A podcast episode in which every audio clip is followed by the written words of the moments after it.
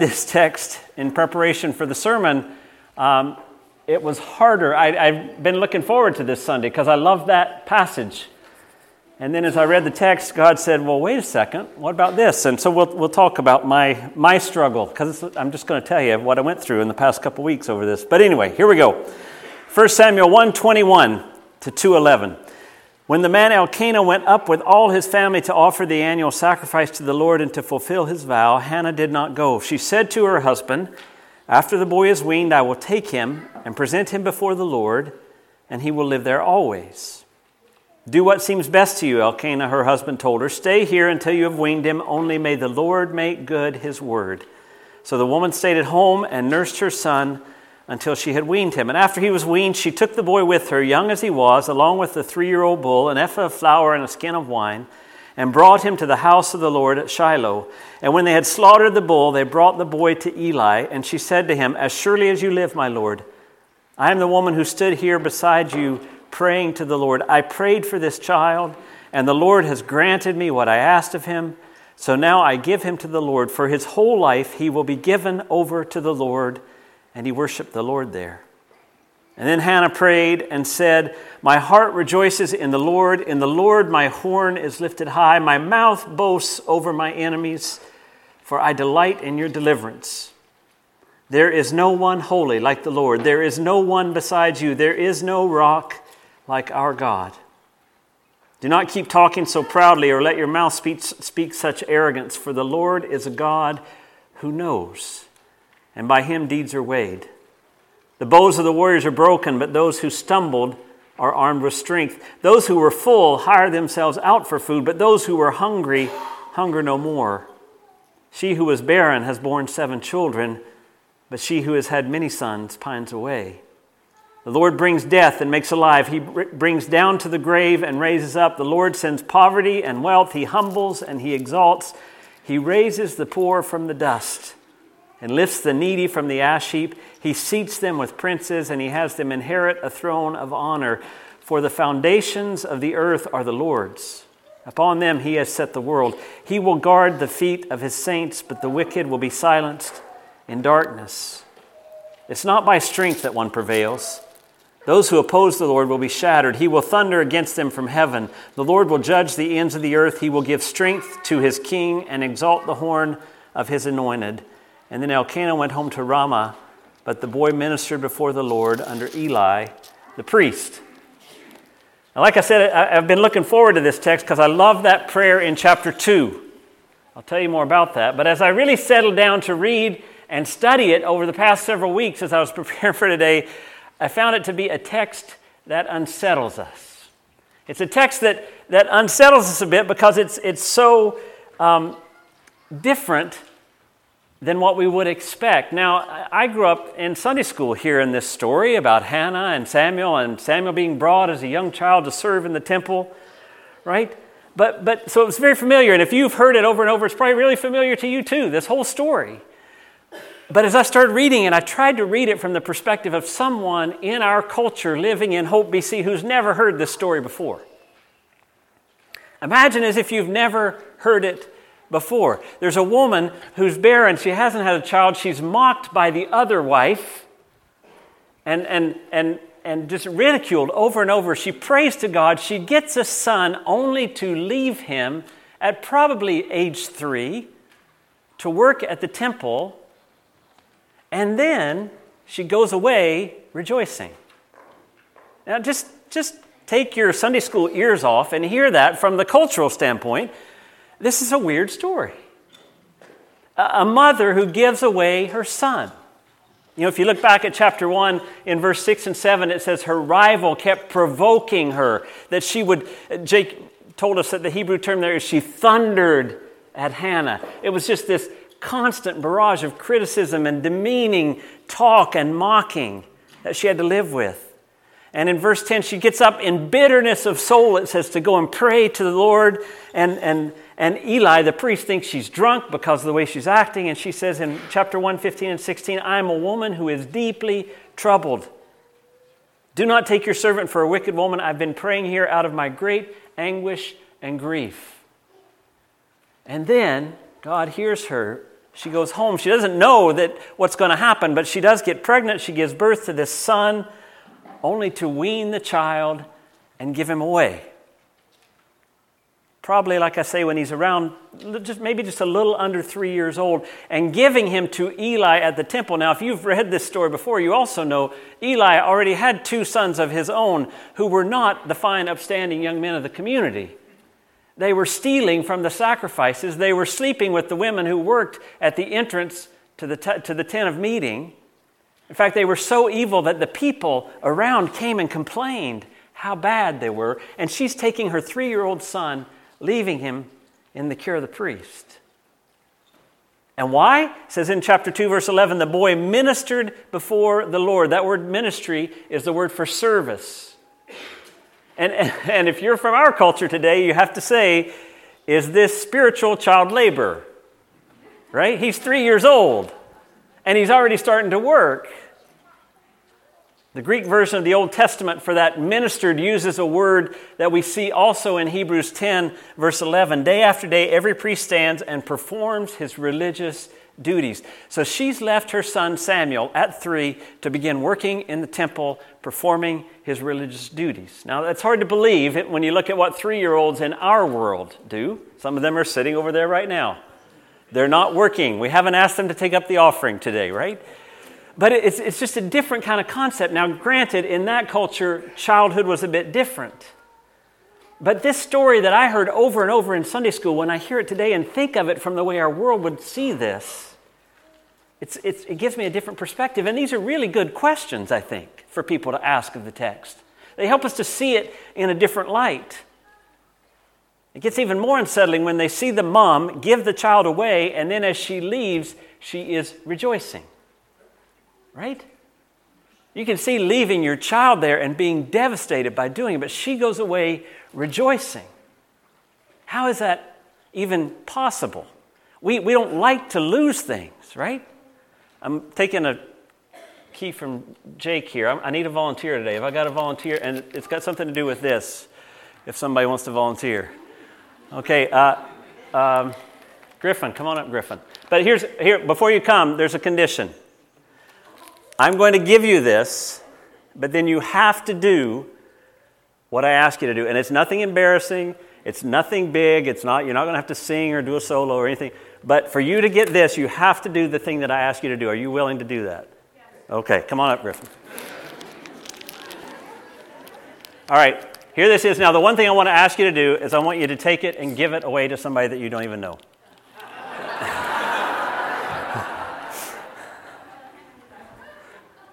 now, there you go. Good job. Okay, here you go, Griffin. There you go. Right? the, the sense of loss in that moment that Griffin, it's tiny, it's a chocolate bar, right? He'll probably have another one. He got another one. But the sense of loss was epitomized by the look on my wife's face, who's like, How dare you put Griffin through that? You give him a chocolate bar, you make him give it away. Right? He needs to learn that. He needs to learn that, says his father, right? The funny thing was, like, we feel lost because Griffin's here. He's got this thing he wanted and he has to give it to somebody who doesn't. It, if he feels that way, how can she be rejoicing over giving her son away? You know, I came across a quote this week. Christine found it actually by Charlotte Bronte. And she says, There is, I am convinced, no picture that conveys in all its dreadfulness a vision of sorrow, despairing, remediless, remediless supreme. If I could paint such a picture, the canvas would show only a woman looking down at her empty arms.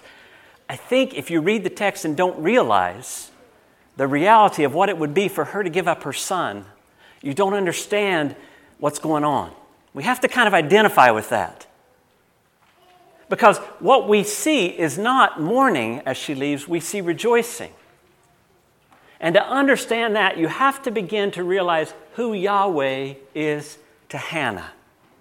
You have to see, because that's what makes the difference. That's what makes it so contrary to the way our world thinks, the way humanity thinks. How does it actually happen that she can do this and yet leave rejoicing, trusting in God? It flows out of who she is learning that Yahweh, God of Israel, uh, learning who He is. She sings this song or this prayer that expresses who God is to her, and it's one that ripples throughout Jewish history, even into the New Testament, which we'll talk about in just a bit. And, and what we see is in this prayer is that she comes to see some things about God, about Yahweh. First of all, she sees he is a deliverer like any other. Look at verse 1 and 2 of chapter 2. My heart rejoices in the Lord. In the Lord, my horn is lifted high. My mouth boasts over my enemies, for I delight in your deliverance. There is no one holy like the Lord. There is no one besides you. There is no rock like our God. My heart rejoices. She says, I've been delivered. My horn is lifted high. The horn in this poetic type of rendering is, is a, a, symbol of strength. You can imagine like a, a bull with two horns or a rhinoceros with a horn. This is something that you, it's a symbol of power. And she says, God has taken me from where I was and lifted up my horn. He's exalted me. He's, he's shown me power and given me power. And there's something about her saying, I know that Yahweh is a deliverer because it, you, you realize to know that Yahweh is a deliverer, you have to have been at a point where you needed deliverance. Right? You don't just know that as a fact. She knows it because she's been there. She's been mocked, provoked, and thundered at for years, humiliated and shamed and devalued.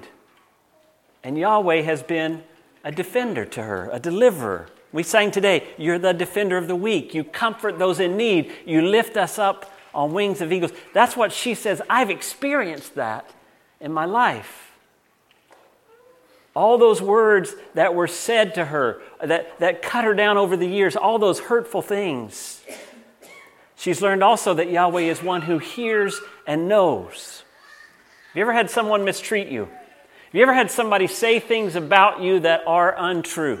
How many of you have felt that kind of pain in your life? to misrepresent who you are, to cause you pain. And our first inclination when that happens is to defend ourselves. You see, what she knows, and from her words in verse 3, she knows Yahweh is not fooled by the words that other people say. Look at verse 3 of chapter 2. Do not keep talking so proudly or let your arrogance or let your mouth speak such, arrogance, for the Lord is a God who knows. He knows what's true about me. He hears and he knows. It's always comforting in this in, in situations that are difficult and struggling. It's always comforting to know that somebody else knows what we're thinking, knows what we're going through. I was sitting literally at my desk thinking, how do I illustrate that concept in a sermon about how important it is for somebody how important it is for us for somebody to know what we're going through. And I, my phone goes ding ding, and it's a text from somebody who will remain nameless. But this text said, I'm having a really, really hard time in this particular situation, and I just wanted you to know. And I thought, you know what? I, couldn't change that person's situation. I couldn't make it any different. I had no power over it. But there was something that that person felt in the middle of the situation. I do not want to be alone in this. I want somebody else to know. Now, there's a theological reason for that. We're, we're made to be connected. We're made in the image of God, who Himself is a Trinity, who's in a relationship all the time. And so, in those times when we feel lonely, when we feel hurt, we just want somebody to hear us and to know. And even in that moment, we just feel better not being alone. And that's what she's saying. God is a God who hears and knows what people are saying she's seen that he doesn't stop there either. And this is what always was the favorite part of her prayer for me. He is one who reverses a painful reality. It's the part of the prayer that I love. And, and probably it comes, um, it's getting close to basketball season, so you're going to have a couple of references here. But one thing I love about basketball season, every year in college basketball, there is an underdog. There's a team that nobody expects to do anything. And I don't care if I've never heard of them before, but because they're winning when nobody expected it, I'm automatically drawn to these underdogs. You ever feel that way? You ever have a, you know, we're drawn to the underdog. We're drawn to the people who have no chance of winning, and, and yet somehow they do it. Movies get made about these teams, and I, a few years ago I said, Why am I so drawn to them? And then I realized it's because my team is always the underdog, right? 95% of the time, the team I coach, we're the underdog going in there. And that's why I can identify with that.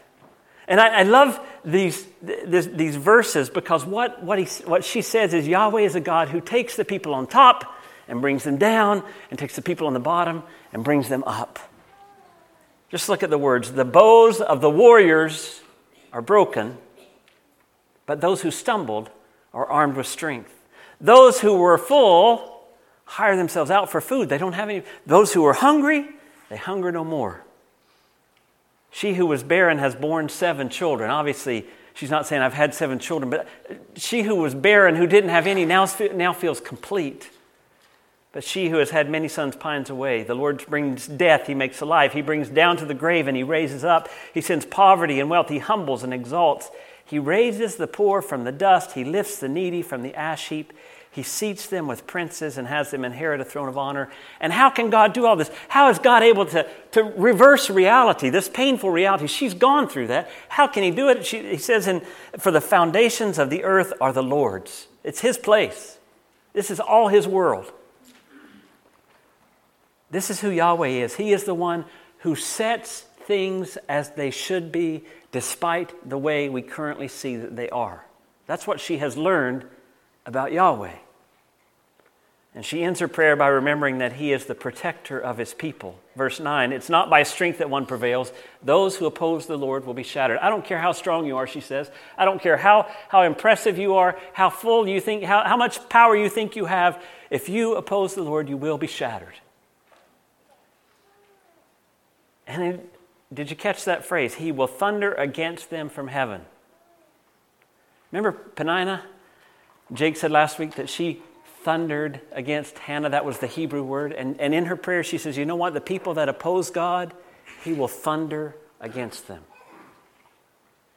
He will give strength to His king and exalt the horn of, the, of His anointed. They don't have a king at this time. She's thinking long term. She's, she's realizing God's going to elevate a king one day. I think prophetically is talking about the coming of, well, Jesus eventually. Hannah's leaving this situation with her son serving with the priest with joy because of who she knows Yahweh to be. Now, the question is I, I, I, want us to see it clearly. She's come to this because her experience has led her to this point. This is, what, this is where we've got to bring it home. How many of you would like to say, I would be so devoted to God that I would offer anything to Him? I would be, we all, I think in our heart of hearts, we think that's the kind of, I want to be able to offer anything. I want to be able to offer whatever God asks with joy. We'd love to know that when the time came that we could surrender and trust. Well, how did Hannah get there? What was it that helped her? What can we see in this story that can flow into our own life as we walk with God? One thing that we have to realize is that chapter 2 never happens without chapter 1. It's her experiences that shaped her to bring her to this point. James tells us, Consider it pure joy, my brothers and sisters, whenever you face trials of many kinds, because you know that the testing of your faith produces perseverance. Let perseverance finish its work so that you may be mature and complete, not lacking anything. Hannah didn't make it to this point because she paid attention in Sunday school. She didn't make it to this point because she went to Bible college. She made it to this point because she went through the difficult experiences she went through. She got here by experience. Jake talked about that last week the brokenness, right? She, she lived with this honest brokenness and vulnerability. She leaned into the pain instead of running away from it. When she was, when she was devastated because of what Peninnah was saying to her, she got up, and where did she go? She went to God. She prayed to the Lord and offered. She said, God, I just need, this is here. This is my brokenness. This is my pain. It's right here in front of you.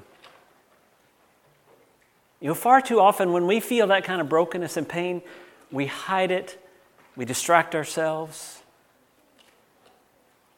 You know, we see it in addicts. You know, addicts have ways to escape, right? They escape their pain by medicating or whatever it may be, but we do the same thing. We run to Netflix or we run to food or we run to hobbies. We run to somebody. We, we run away from our brokenness instead of being vulnerable. It's very often right now we lose ourselves in outrage at the current news as a way of focusing outside of us instead of letting what's inside of us come to light. We find villains outside who are destroying the world, and we get all upset about them. And very often it's just a distraction because we won't be honest about what's going on inside. I read a book several years ago, fascinating book uh, by a guy named Chris Hedges.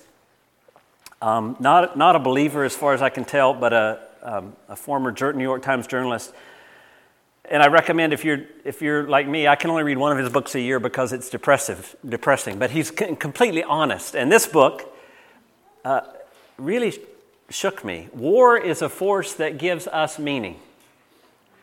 And what he argues in this book is this he says, one of the reasons we, I mean, none of us say we like war, but he says, one of the reasons we are all constantly in war, and one of the reasons that it, we just keep seeming to go back to it over and over is because we like having somebody out there that is the bad guy that we can fight against. Because if the bad guy is out there and we are fighting against it, what does that make us? The good guy. And he's saying lots of times we're actually addicted to that conflict as a way of reinforcing that we're the good guy. And it shook me when I first read that because I thought, you know, I think that's true. I think, I'm not saying there aren't times that we have to fight, we have to protect, there are things we have to, but a lot of times what drives our anger and our passion is this bad person as a way of reinforcing that we are the good person. It, it distracts us from the brokenness that we have inside. It keeps us from being vulnerable. I see it all the time in the church. We have all these people that are doing so many bad things and destroying the church. And very often it's, it's just because we're trying to feel better about who we are. It's a, it's a distraction.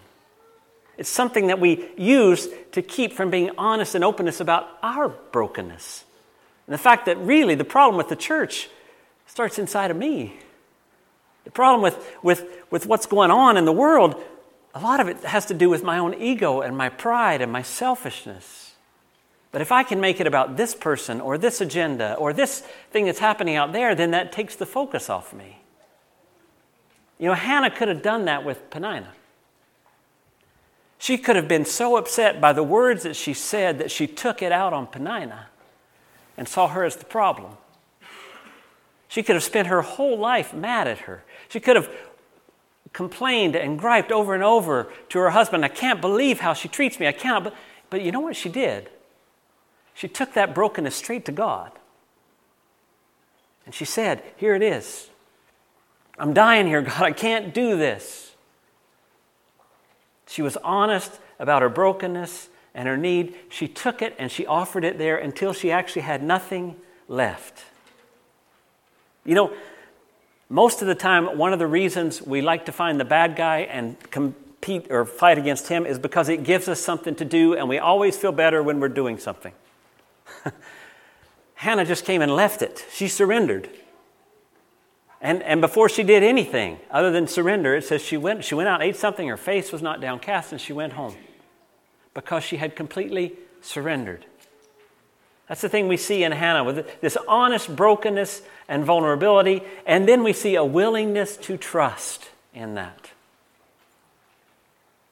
It says after, after in 118 and 19, after she had prayed, she went her way, she ate something, her face was no longer downcast. Early in the next morning, they got up, they worshiped, and then they went home.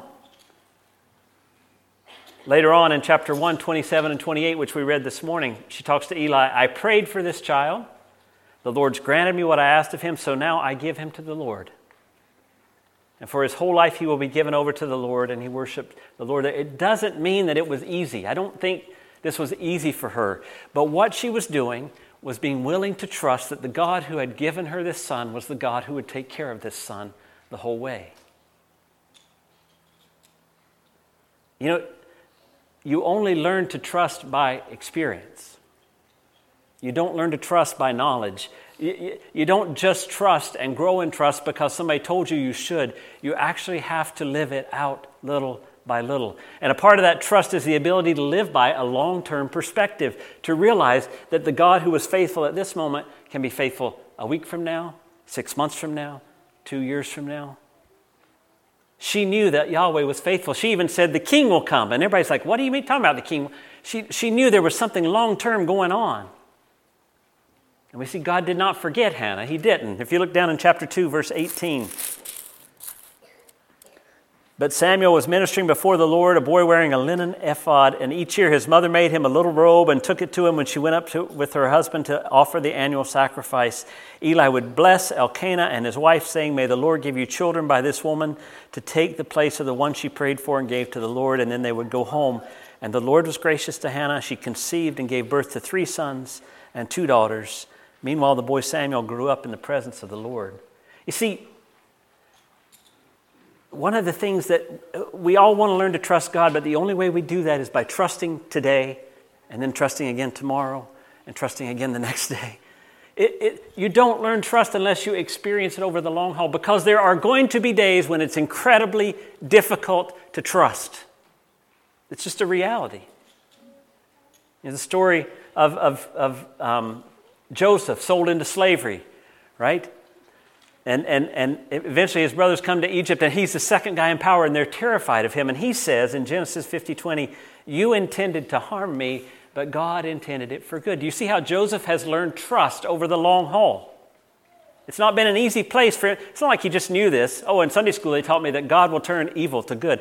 He's lived through evil to see it happen. That's how he's cultivated trust by experience.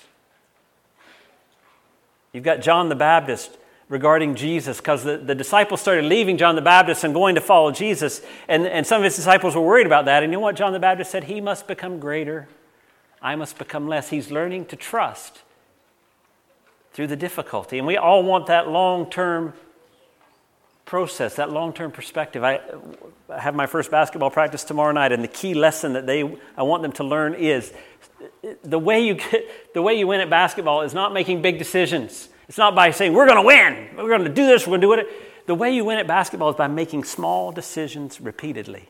I will do this the right way today. I will do it the right way tomorrow. I will do it the right way the next day. And that's the way we learn to trust. We trust today, tomorrow we trust again. That's what Hannah has done. And that's how she can leave rejoicing, knowing that this God that she has trusted, who has shown up for her, will, will do it again in the future. She left the tent after her first prayer and she waited. She had to wait again and again. But as we wait and God becomes enough, we learn to trust over the long haul. And that helps us live like her with what I call an open heart and hands. This is the most powerful aspect of her life to me. She said to Yahweh, You are enough. I will take what you give and I will give what you ask. And it's a reality of the spiritual life. You know what? Anybody that's been around the block once or twice with Christ realizes there's these mountaintops when it's like, woohoo, everything's good. This is great. Wow, best decision I ever made to become a Christian. And there are these times when you're like, what is going on? Both of those are a part of life. And it's that trust that we cultivate over the long haul that enables us to live with an open heart and open hands, even when life is pain even when it's incredibly difficult to trust in the middle of that. Job 121. After all the things that happened to Job, Job at this, Job got up, tore his robe, shaved his head, and then he fell to the ground in worship. And he said, Naked I came from my mother's womb, and naked I will depart. The Lord gave, and the Lord has taken away. May the name of the Lord be praised. That is this long haul faithfulness that God develops in us as we trust today and trust tomorrow and trust the next day. One of the beautiful threads of Scripture, and we'll close with this, is how we see this play out from here all the way into the New Testament.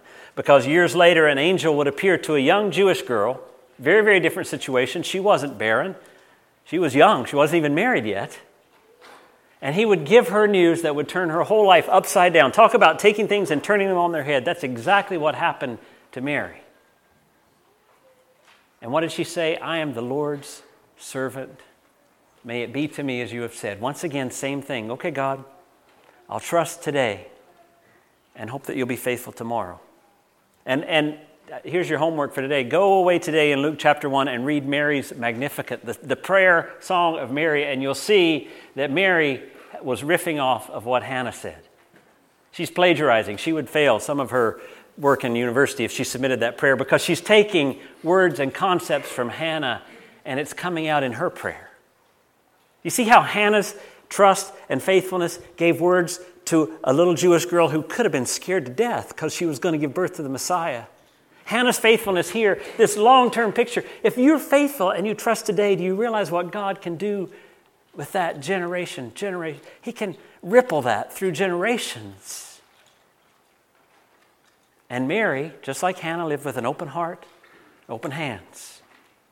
You know, don't, if you're in the middle of pain right now, don't run away. Don't distract yourself from it. I'm asking you to take that in your hands and hold it up and say, This is all I've got, God. Please show up for me. And then trust. And realize that through that experience over the long haul, He will develop and, and change you into a person who does trust, who has a longer perspective. But it's a day by day decision and surrender.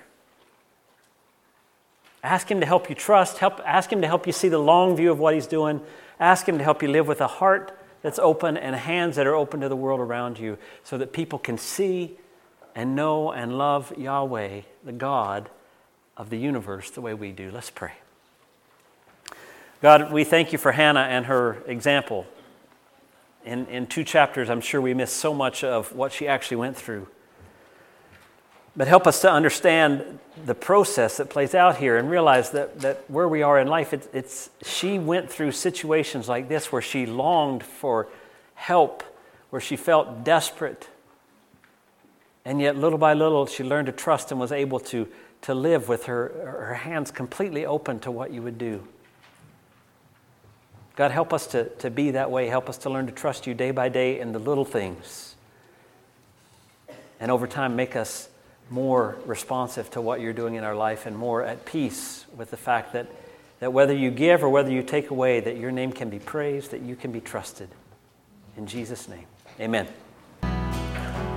You know, we're, we're tricky with those closing songs because you just did what I asked you to do. You just said, I will build my life upon your love. It is a firm foundation. And I will put my trust in you alone. And I you just said to God, I'm going to trust you today and tomorrow, and the next day. And I, my hope for you is as you take that, whatever it is, that brokenness, that pain, whatever it is, and you're completely honest with God about it, I want you to hear from Him, from me, the words that Eli said to Hannah.